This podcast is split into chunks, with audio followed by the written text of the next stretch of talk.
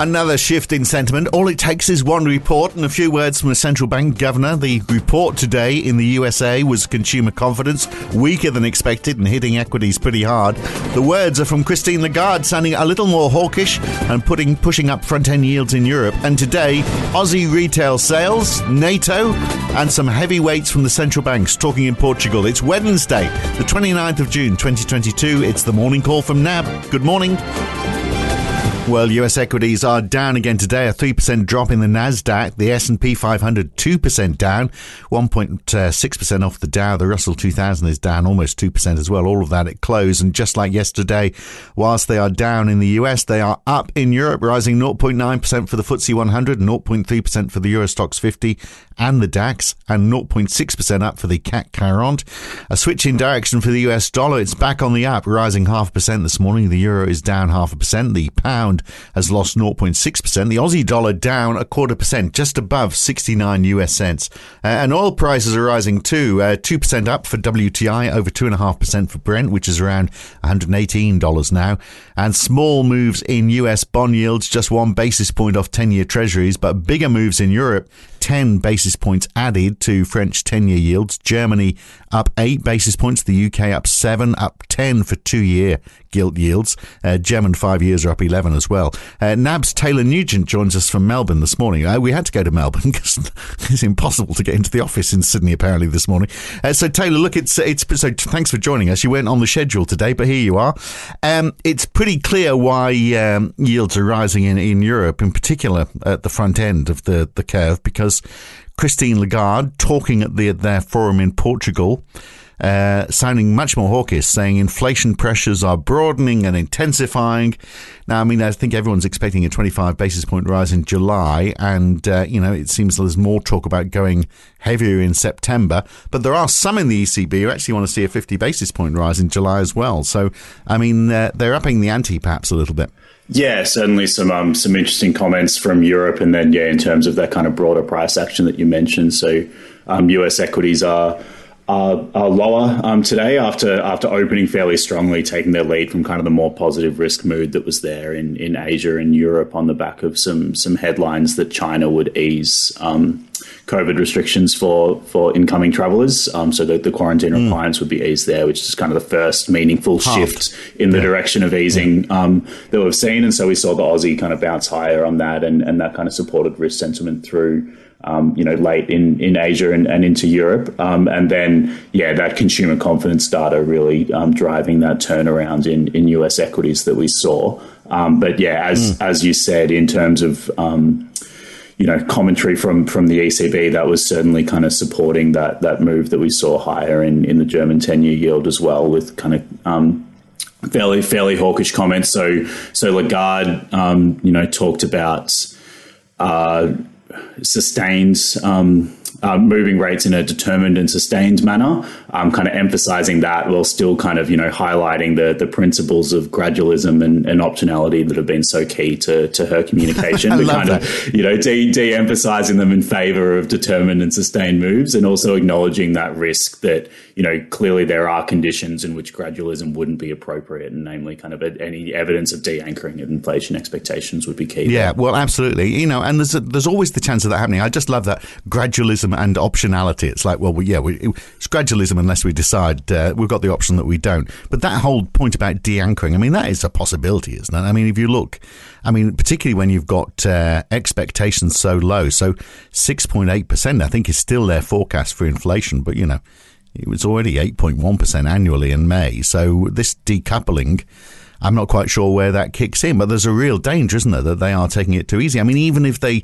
did raise 25 basis points and then 50 basis points in July, you know, they are at the dizzying heights of a positive 0.25%. That gradualism could very quickly become optionally less gradual, couldn't it? Yeah, certainly policymakers there are, are, kind of alive to, to that risk. And you kind of saw it in some of the other comments from ECB speakers as well that were a, a, a, bit more hawkish than what Lagarde was saying and kind of caught some attention as well. So we had governing council member Kazaks kind of um, opening the door a little bit, saying that um, 50 basis points could be considered next month, even though there's been kind of that very strong and consistent guidance that it would be 25 basis points in July, followed by a, a, larger move if that inflation outlook didn't improve by the September meeting. Um, and then you also had some some comments from from Belgium's um, Governor Wunsch as well, who said that the um, the first 200 basis point hikes are, are a no brainer um, and so kind of kind of uh, basically endorsing the the fairly um, steep path of tightening priced in by markets in, into May into March, mm. um, and so you know fairly a bit more hawkish certainly from from some of those other comments from the ECB members than than um, Lagarde's comments as well. Now you've talked about why we've had this turnaround in U.S. equities. It is that uh, consumer confidence read from the from the conference board. 98.7 was the read, down from 103.2, which is the revised read for May. This is the lowest level for confidence in this index since uh, February last year. Uh, and it's the, it's the expectations part of this, actually, isn't it? So, how consumers see the short term future. That's what's been hit the hardest. That's gone from 73.7 down to 66.6, and 66.6 is the lowest it's been since March 2013. So perhaps not surprising the markets have been a bit spooked by this. Yeah, 66.4 is, is the number that I'm that I'm seeing on my screen, but but oh, either or the lowest since well, March okay. 2013 and um, yeah, as as you say kind of you know that expectations component really driving and very little shift in the the current situation um, or the present situation rating, which is actually holding up um, at reasonably high levels, and um, it also stands in in kind of you know quite stark contrast from the University of Michigan read that we got on Friday, which was at its lowest level in the history of the series, and that kind of really reflects that that kind of present situation in the um, in the conference board measure um, puts a bit more weight on the labour market, which consumers are still seeing as as quite positive, and um, and so that that continuing yeah. tightness in the labour market is kind of keeping that that um, present situation um, supporting that index. Well, yeah, as you say, that expectations component um, has has fallen back, um, and kind of part of what's tied in with that is is kind of some the short term inflation expectations. Um, and, and higher energy and food prices certainly contributing. Um, but I would note here that kind of those um, higher inflation expectations numbers out of this survey, the, the question there is about kind of one year ahead inflation expectations, and so tend to get um, swung around a lot mm. more on um, kind of reacting to, to energy and food prices, and so much less important in terms of that question about whether um, expectations are kind of de-anchoring higher than that five to ten year measure. Yeah out of the University of Michigan survey. Um, but yeah, in terms of in terms of the market reaction, it was um, you know back to bad news is bad news today with um, you know weaker consumer confidence coming in and kind of seeing a, a bit of a pullback in, in equity prices. Yeah, well. but maybe the good news is bad news is, is is you mentioned the jobs and the jobs plentiful uh, index. So people who say you know it's it's it's quite easy to get a job,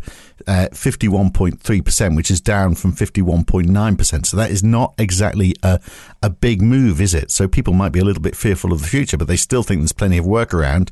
And if the Fed thinks they've uh, they've still got this, you know, jobs growth, or you know, there's jobs still around. Of course, they, you know, they don't want to see that happen. They want to see that ease off. They don't want it to be quite so tight. So this would suggest they've got still got more work to do, which obviously just adds to those rate hike expectations. Yeah, and certainly the you know the indicators of the um, labour market here are, are still strong, and we kind of saw that mirrored in the um, in the Richmond Fed um, manufacturing index, which was a, a, softer than expectations as well, and kind of joining that surprise from the, um, the its Dallas counterpart yesterday, and kind of you know flagging the risk of a, a softer ISM coming up on Friday, and kind of yeah. the same thing there with employment um, in that index holding up pretty well, but then shipments and new orders um, both declining sharply.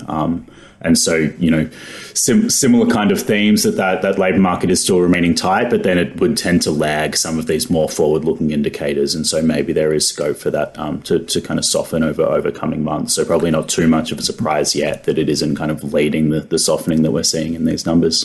Uh, so the U.S. trade data yesterday that showed imports for May fell a little bit, particularly well, food imports down 0.9% month on month. Consumer goods fell 2.4%, and food exports fell 9.2%. So this is quite a switch in the uh, the, the trade of food. I know it is only one month, so I'm not sure we should take too much concern. There's only one part of it. So, what was your take out from uh, those trade numbers yesterday? Yeah, I think certainly in terms of the the you know the monthly movements in those you know subcomponents of, of the good trade, probably not too much signal that we can take from those. So yeah, as you said, a bit of a softening in consumer goods imports, but offset by an increase in, in industrial supplies imports, and then the you know the narrowing in the in the trade deficit really on the back of a small um, increase in export um, values. Um, but yeah, I think the the key thing for the um, you know the, the US trade data that we're seeing, if you kind of look over um, April and May data now, it points to a, um, a reasonable positive contribution to, to second quarter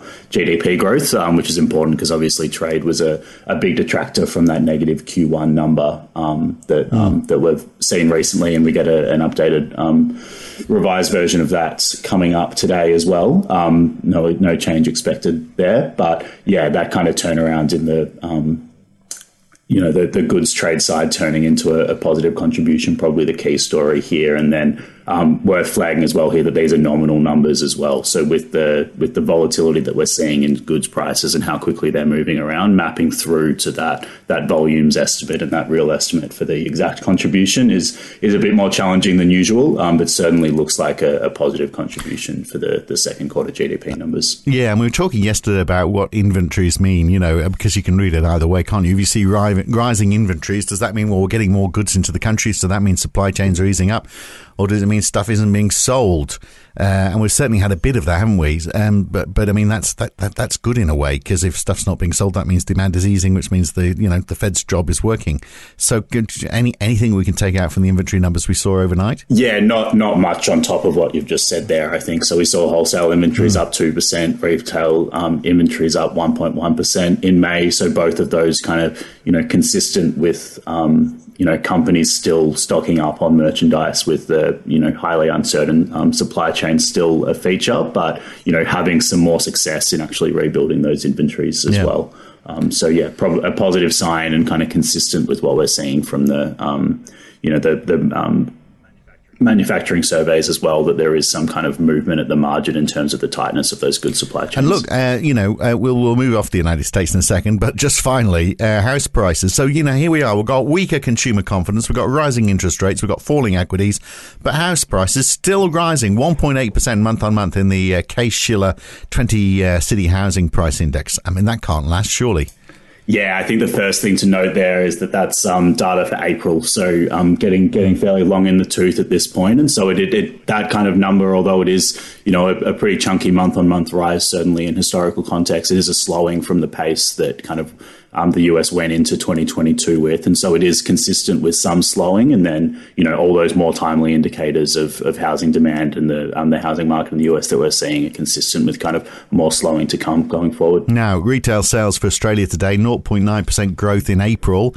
Will we see a slowdown in May? And if we, you know, work on the basis that good news is bad news, if they're strong, then that'll presumably add to the pressure for the RBA uh, to take a tougher line uh, going forwards. Uh, the next meeting is next week, of course. So what? And, and, I think we there's a downside risk in these numbers, isn't there? So. Uh, uh, we'll we'll see what today brings us. Yeah, I think that's right. So yeah, consensus is for a 0.4 percent um, increase month on month, so a, a, slowing from that recent pace. We've penciled in something similar at, at 0.5. Um, and it is that would kind of reflect a pretty meaningful slowing from that that pace of gains that we saw through the first quarter and, and in April as well. Um, but would still kind of be holding up at pretty high levels. Um, and again, these are these are nominal numbers, and so you know it would be kind of masking what would be kind of you know flattish growth month on month underneath that in real terms if we if it um, the numbers did come in around consensus. Um, but yeah, just kind of flagging a, a, bit of a downside risk there because there is you know retail sales heavily weighted towards um, goods and goods consumption, um, and so we did see some kind of you know very initial tentative evidence that the the very elevated levels um, of of goods um, spending that we saw in the um, in retail numbers over the course of the pandemic was, was starting to roll over in April. So still still early days there, but to the extent that that story does come through more meaningfully in May um, than is implicit in those forecasts, and there is probably a little bit of downside risk there, and that's certainly something to watch kind of going forward over the next couple of months. And even if it doesn't show up in May. Now, NATO meeting today again, of course, and so we can expect more tough talk about Russia. I mean, we've already had some. So uh, Dmitry uh, Medvedev said that if uh, if there's any attempt to try and reclaim Crimea, which uh, I think you know is what uh, the, the, the Ukrainians want to do, uh, if uh, NATO's involved in that, that would be a declaration of uh, World War Three, basically. Uh, so that's nice to know, isn't it? But I mean, he is, you know, he uh, he, he is a little bit unbalanced, and he's given us this sort of talk before, hasn't he? But what is going to be interesting is just how much European countries are prepared to spend uh, over coming years uh, to fight this war, to support this war. So, so the UK has just uh, backstepped on its uh, commitment, election commitment. Not surprisingly, they were going to increase defence spending by CPI plus two percent. Now they're not going to do that for obvious reasons because CPI is so expensive. But we also had the EIA saying Germany is going to have to cut its gas consumption by thirty percent. Uh, by mid February, if flows from Russia are halted and they're giving the warning that Europe really should be focusing on building up its reserves right now. They should be uh, slowing their consumption. Uh, and yet, you know, I'm, I'm, I'm, wondering whether the the euro is down quite a bit today for no obvious reason. Maybe it's this uh, this because uh, you would thought, you know, with heightened rate expectations, it would actually be going the other way. But maybe it is these concerns oversupplies, and perhaps they are going to have to respond to their consumption, their energy consumption, sooner rather than later. Yeah, certainly doesn't look to be any kind of resolution on the on the horizon in the near term to the the situation in Ukraine. Just on no yeah, in what we can expect out of the the NATO meeting, there's been some you know reports that the US will announce new military commitments to to Europe. Um, so certainly more more announcements to come there in terms of um, supporting European nations, and also um, I also saw that Turkey has um, dropped its pledge to veto um, Sweden and Finland's membership um, applications oh, has it? as well. I didn't know. All right, I didn't know that. So, All right that's a positive move. That's a good step, isn't it? So that that's probably the main the main thing that'll come out. Yeah. Well, look, you know, and this thing's going to go on for your lifetime and my lifetime, I suspect. Uh, look, the uh, the big guns are out. Not those sorts of guns. The big guns at the uh, of central banks uh, at the uh, ECB forum in Portugal. So we've got Powell, Lagarde, Bailey.